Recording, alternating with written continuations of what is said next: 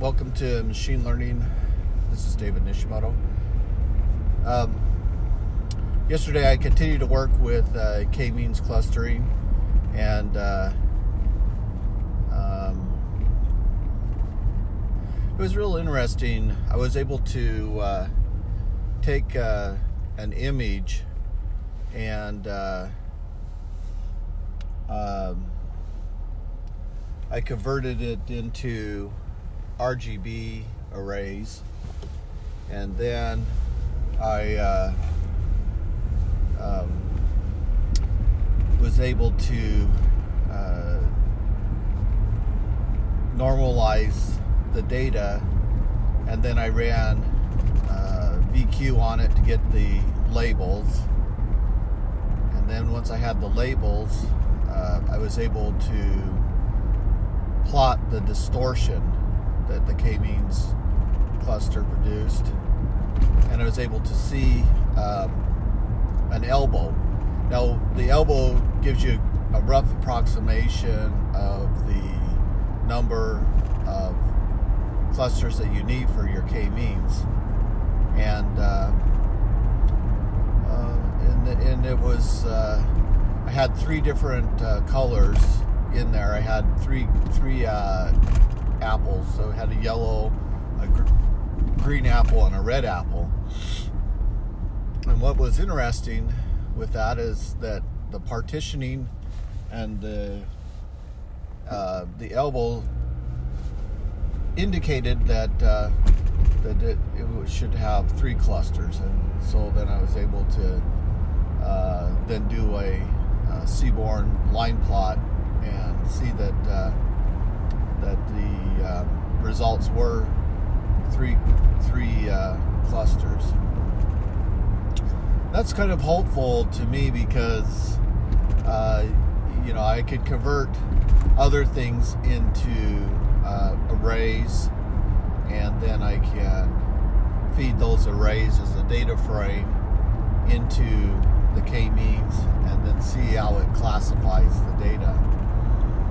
And so what you're what you're really looking for is segmentation uh, that is not easily known because of uh, possibly its relationship to other other features, and uh, that is kind of the power of the neural net is that it can discover those correlations.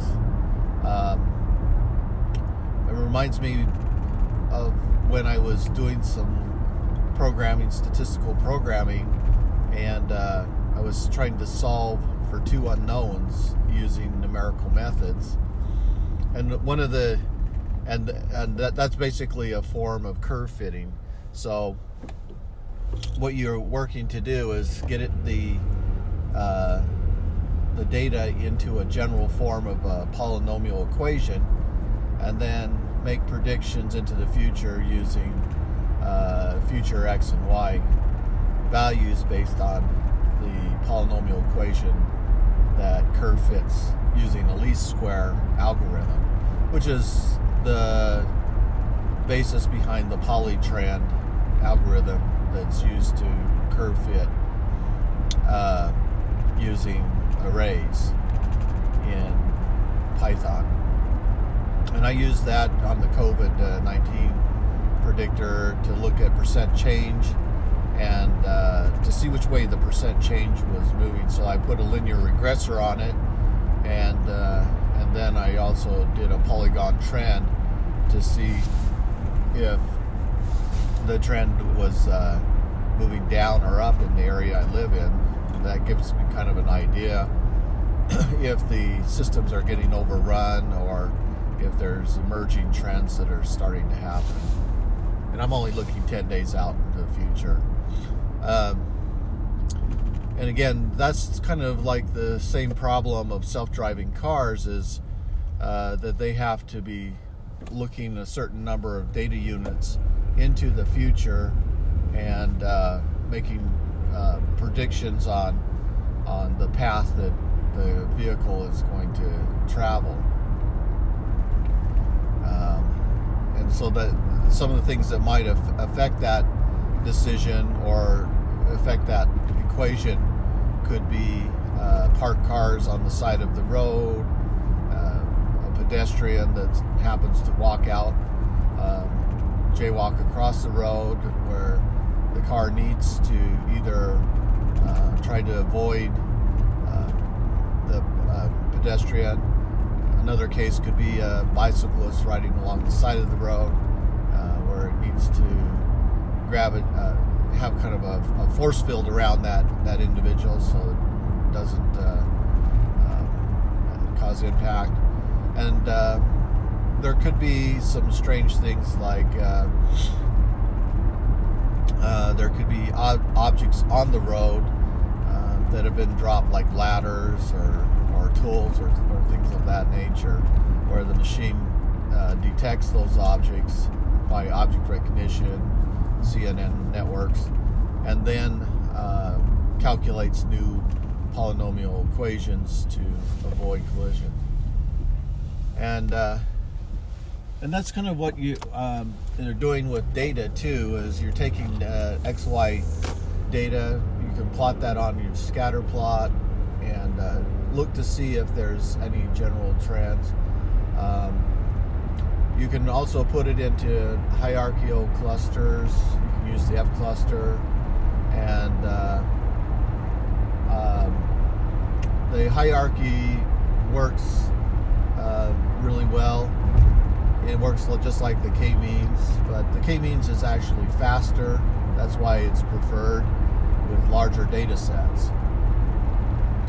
And uh, one other tool that's interesting to use uh, to analyze for the number, how many clusters you're going to need in the k-means algorithm, is to use a, a dendrogram. And the first time I looked at dendrograms, uh, I was reading a book on uh, data science for business, and he introduced the dendrogram. And what it does is it, it has uh, the it has an x and y coordinate on the the uh, chart, and the y coordinate represents the distance to its neighboring cluster. So you can see kind of the centroid effect of the clustering in the uh, diagram. So if you took a horizontal line and you moved down vertically, the intersections would suggest the number of clusters uh, that exist. And again, um, you can examine the proximity of those uh, clusters in the hierarchy. And so at the base, you should have uh, objects that are are close to each other. And uh, when you when you put in the, the k means, you you get a distortion, and what the distortion uh, tuple, the value that is returned, indicates is um, it's it's telling the distance of the sum error between the centroid and the object. And so um, your distortions should be uh, a good indicator of whether or not you have the right number of clusters. And there's also different methods in the hierarchy that I've talked about that you can use um, in your analysis. So in one case, you might use a, a hierarchy and see if you can get segmentation to occur. And in another, you might use k-means cluster. And uh, and what they say is that the k-means cluster is is used basically to discover trends in the data. Um, and uh, so it's part of this unsupervised learning. Uh, you can feed in a large number of features, and uh, and then you can see if you can find correlation in the data that might be useful. Um, I want to switch gears just a little bit now, get off clusters and uh, talk a little bit about uh, utilities. Um, and I'm talking about uh, public electrical utilities, gas utilities.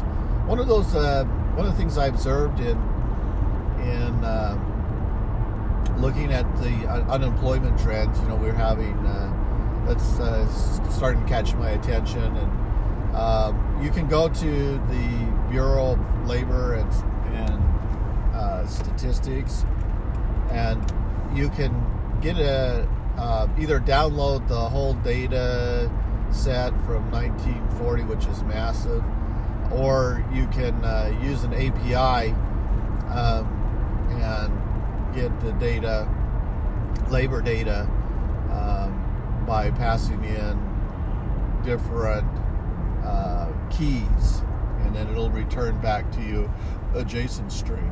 Uh, you're required to register, and there's a couple of uh, sites that have Python code that shows how to run queries using the API.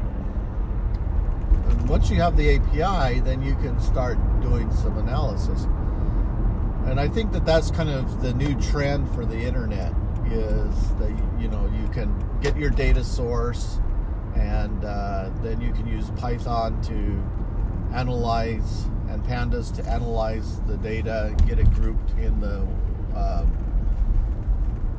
uh, manner that's interesting to you to ask certain questions about trend, and uh, then use uh, Matplotlib or Seaborn to visualize your data, and then use the different classifiers to draw conclusions or predictions about the data. So, it, again, the whole point of machine learning and AI is um, to answer business questions. And so they don't do really well with complex abstractions, but they do well in finding correlation between multiple variables. And in a way, things in machine learning are still very functionally oriented. You have to know a lot about the parameters, and you also need to know the classifiers and the limitations of what they what they do well and what they don't do well. And so um, AI is starting to look like set of networks within networks. So you have maybe a high level network and and underneath that you have in the hierarchy you have um, groups of other networks that are being routed with certain data and uh, making they are making predictions and those and that data may be feeding back into higher nodes on the network and uh, being passed along the pipeline so there's again going, going kind of going back to uh, the way the mind works is that we have higher level nodes that are taking information from lower level nodes and then creating uh, meaning on it. So, in the case of a neural net uh, with classification, where it's looking at an image, in the first layer, it's looking at things that are simply identifiable, like um, a line or a color. And then in the secondary uh, layers, it's uh, converting those lines and colors to labels like a recognizable face, a cat, a dog, or uh, a certain type of signal that is labeled and then it uh, is outputting uh, that label. And uh, those and that um, that type of structure is really important.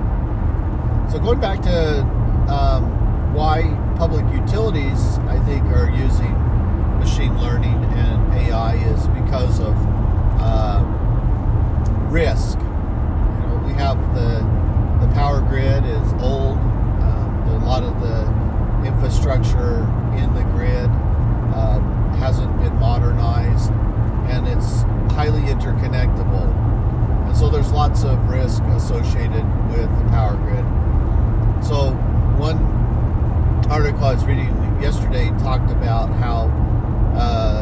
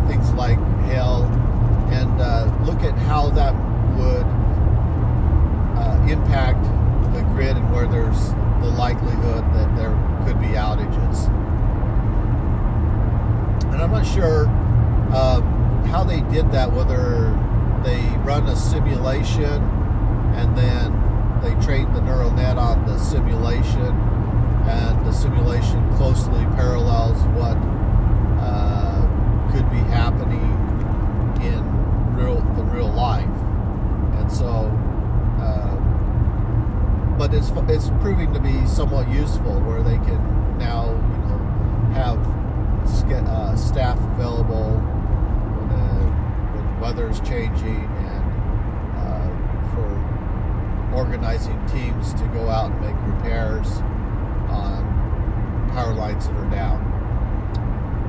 Another area that they're using uh, machine learning is making uh, predictions on maintenance. So where equipment could be breaking down due to uh, lack of maintenance scheduling. And so they're looking at things like mean time between failure and uh, possible points that could fail and doing the repairs and check, checking up and, uh, on those pieces of equipment that could possibly uh, fail. And uh, another area that they're using uh, AI is uh, power outages. So, you know, predicting maybe historically there's a, a cycle of power outages due to certain conditions, and uh, they they record all that data historically, and then they're feeding into that network existing conditions, and if those probabilities are getting close to the possibility of outages, then uh, uh, they're watching. You know, the AI is making predictions of the probability of power outages. So those are some things I think in the utility companies that they're looking, and uh, you know, it makes you then ask the question: Is AI and machine learning being used largely for assessing risk? Not so much uh, improving design, uh, whereas you know we've talked in the past where genetic algorithms have been applied to uh, different structures, engineering structures, force, where they've analyzed different forces and uh, in an attempt to maximize uh, for the handling of that force and reduce the amount of material and cost. The, the machine is adapted and built different designs that are organic in look but perform better than uh, existing conventional designs. So we've seen some of that where you know AI is is looking at a lot of different uh, factors in its uh, in its uh, design, but uh, one that I think that uh, AI is really useful in is the prediction of risk, and uh, one that one course that I'm looking I'm anxious to study is on budgets and using AI to predict whether or not uh, there's going to be slippage on budgets. So budgets have three components. They have resource, they have um, so you have personnel, you have time, and you have dollars. So your your skill, you have certain people that can do the work. You have a certain amount of money that's been allocated to complete that work, and uh, you have a certain amount of time. And when I took uh, some project management courses years ago, uh, one of the things that they liked to do was take existing budgets and then feed that into a set of equations and make a prediction whether or not the budget would be over cost or under cost.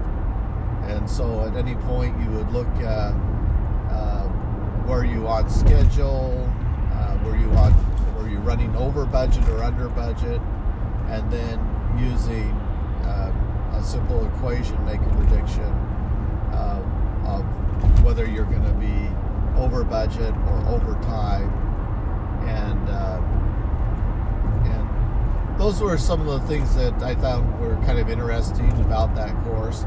So there was uh, the concept of lead and lag, and uh, if you were lagging, then that means you were behind schedule. If you were leading, you were ahead of schedule. But there's a lot of things that affect budget. One is that uh, uh, improper planning, that that uh, not all of the tasks are were properly defined, and the measurement of those tasks um, was not correct. And I found that when I was doing some of that project management, when I went to ask different developers, you know, where they were in their status, um, it kind of became a little bit micromanagement, and they didn't like it because they were working on other things too besides just my project, and uh, and so depend on the priority, and it kind of frustrated me when my stuff didn't get done, and so I, I kind of I devised this idea that instead of me micromanaging them, that I would I wrote some software where uh, they could input into the software what they got done for the week, and then I could see how what they were doing was impacting my workload, and uh, that w- that seemed to be a, a more efficient way, almost like a self-service way of doing project management versus competing for that resource. Because let the resources figure out what they can do, what they need, what their priorities are, and um, you know it was always kind of frustrating when another project manager needed a resource and then he tapped into your resource and uh, then that would cause your schedule to slip and that that performance slippage then uh, would uh, put you behind schedule. So what you hopefully have is you have resources that are free and uh, you can utilize them but when you're running at a high capacity usage of your resource, then um, it, a lot of times budgets uh, become very frustrating to manage. And especially when you're doing dealing with Microsoft Project, that was a real nightmare. You know, to always be constantly adjusting uh, hours, actual hours, actual amounts, and things like that. I just I'd rather I built the system. I built another system where I could uh, have that all calculated automatically. Use a database. Use a, a ASP to do the calculations, and then just let the programmer input his uh, time, and uh, he would automatically roll up the daily work into a task, and from a task to milestone and from milestones into the final project. Then you could look at then you could look at uh, your budgets and actions. And at that point, once you get your data formed into a level that can be aggregated, uh, at that point you could then do some linear regression. Uh, you could maybe even use uh, XGBoost to see if the machine learning thinks you're in an upward trend. And uh, maybe even uh, do some clustering to figure out which projects are in the uh, three different groups uh, ahead of schedule, on schedule, or behind schedule, and maybe even have it identify um, if you are dealing with a very complex structure with lots of people, maybe identify um, areas that are need to be looked at, that are falling behind, that are impacting the overall system. And that would that would be interesting to do because sometimes like when you're you have processes, you have concurrent processes running, and then you have sequential processes. Uh, in concurrent processes, they can you have simultaneous performance of those tasks, and when they get done, they're not dependent on each other. But for example, in construction, you might have uh, certain phases that have to occur before you can proceed to the next phase. And so, you know, you're constantly measuring how much work has been completed against what is remaining, and then at what phase you're at. So, uh, at certain phases, you've got to bring in different people, different skill sets, and uh, they need to get their work done, and then the next group can come in and do their work, and uh, you know it's going to be challenging in the sense that it's not just about efficiency of getting people in, because again we go back to that resource problem where if you have lots of resource then you don't have much competition for that resource but when you get uh, high utilization of resources where they're in a lot of demand, then you have lots of competition. And so, how you secure that uh, skill to be able to either be substitutable, in other words, you can find a, another group or another team to do the work on demand, uh, would all be dependent on a couple of things the quality of the work, how, how well do those subcontractors do that work and uh, and also um, the reputation. Maybe there's one group of subcontractors preferred because of the performance to do that work, and uh, and then you're want to keep your target goal is to get quality high and keep your customer satisfied, and so depending on how those subcontractors perform will determine uh, outcomes. Those are some things to consider when you're balancing budgets. It's not just about the raw numbers of uh, budgets versus actuals, but the, you know the projections can kind of help you to understand if if there's going to be a problem. Um, and you know it's different difficult too sometimes when you when you say okay we have we have project slippage to come back and uh, and and make a you know a quantifiable measurement of how that that slippage is affecting you. Uh, you know, like a one or two percent slippage may not be something that alarms you, but uh, if maybe if it gets up to the 25 to 30 percent slippage, uh, maybe that's something that then you evaluate and look at root causes of why that's occurring and and uh, try to restructure so that you can improve performance. So in that in that sense, I would say budgets are useful in that if they can help uh, bring attention to the problem where the action is occurring. Um, and uh, I know when I've worked in other companies before, uh, I've I've been able to use budgets and actuals and bring that down to the supervisor where the action was occurring. And at first, they did not like looking at that data, uh, mainly because it it uh, required them to, you know, discipline themselves to look at the data to see what their expenses were, uh, where they were in their budgets, uh, cycles, and to see if you know how they were performing. And their evaluations as supervisors were based on their performance. And so you would think that this would have been something that would have been uh, well received, but it was at first was, you know, please turn that off. We don't want to see that. But as the impacts on the company were realized as the people who were doing the actions were were realizing how they were doing on their budgets and they were looking closer at them, uh, that it affected their behavior.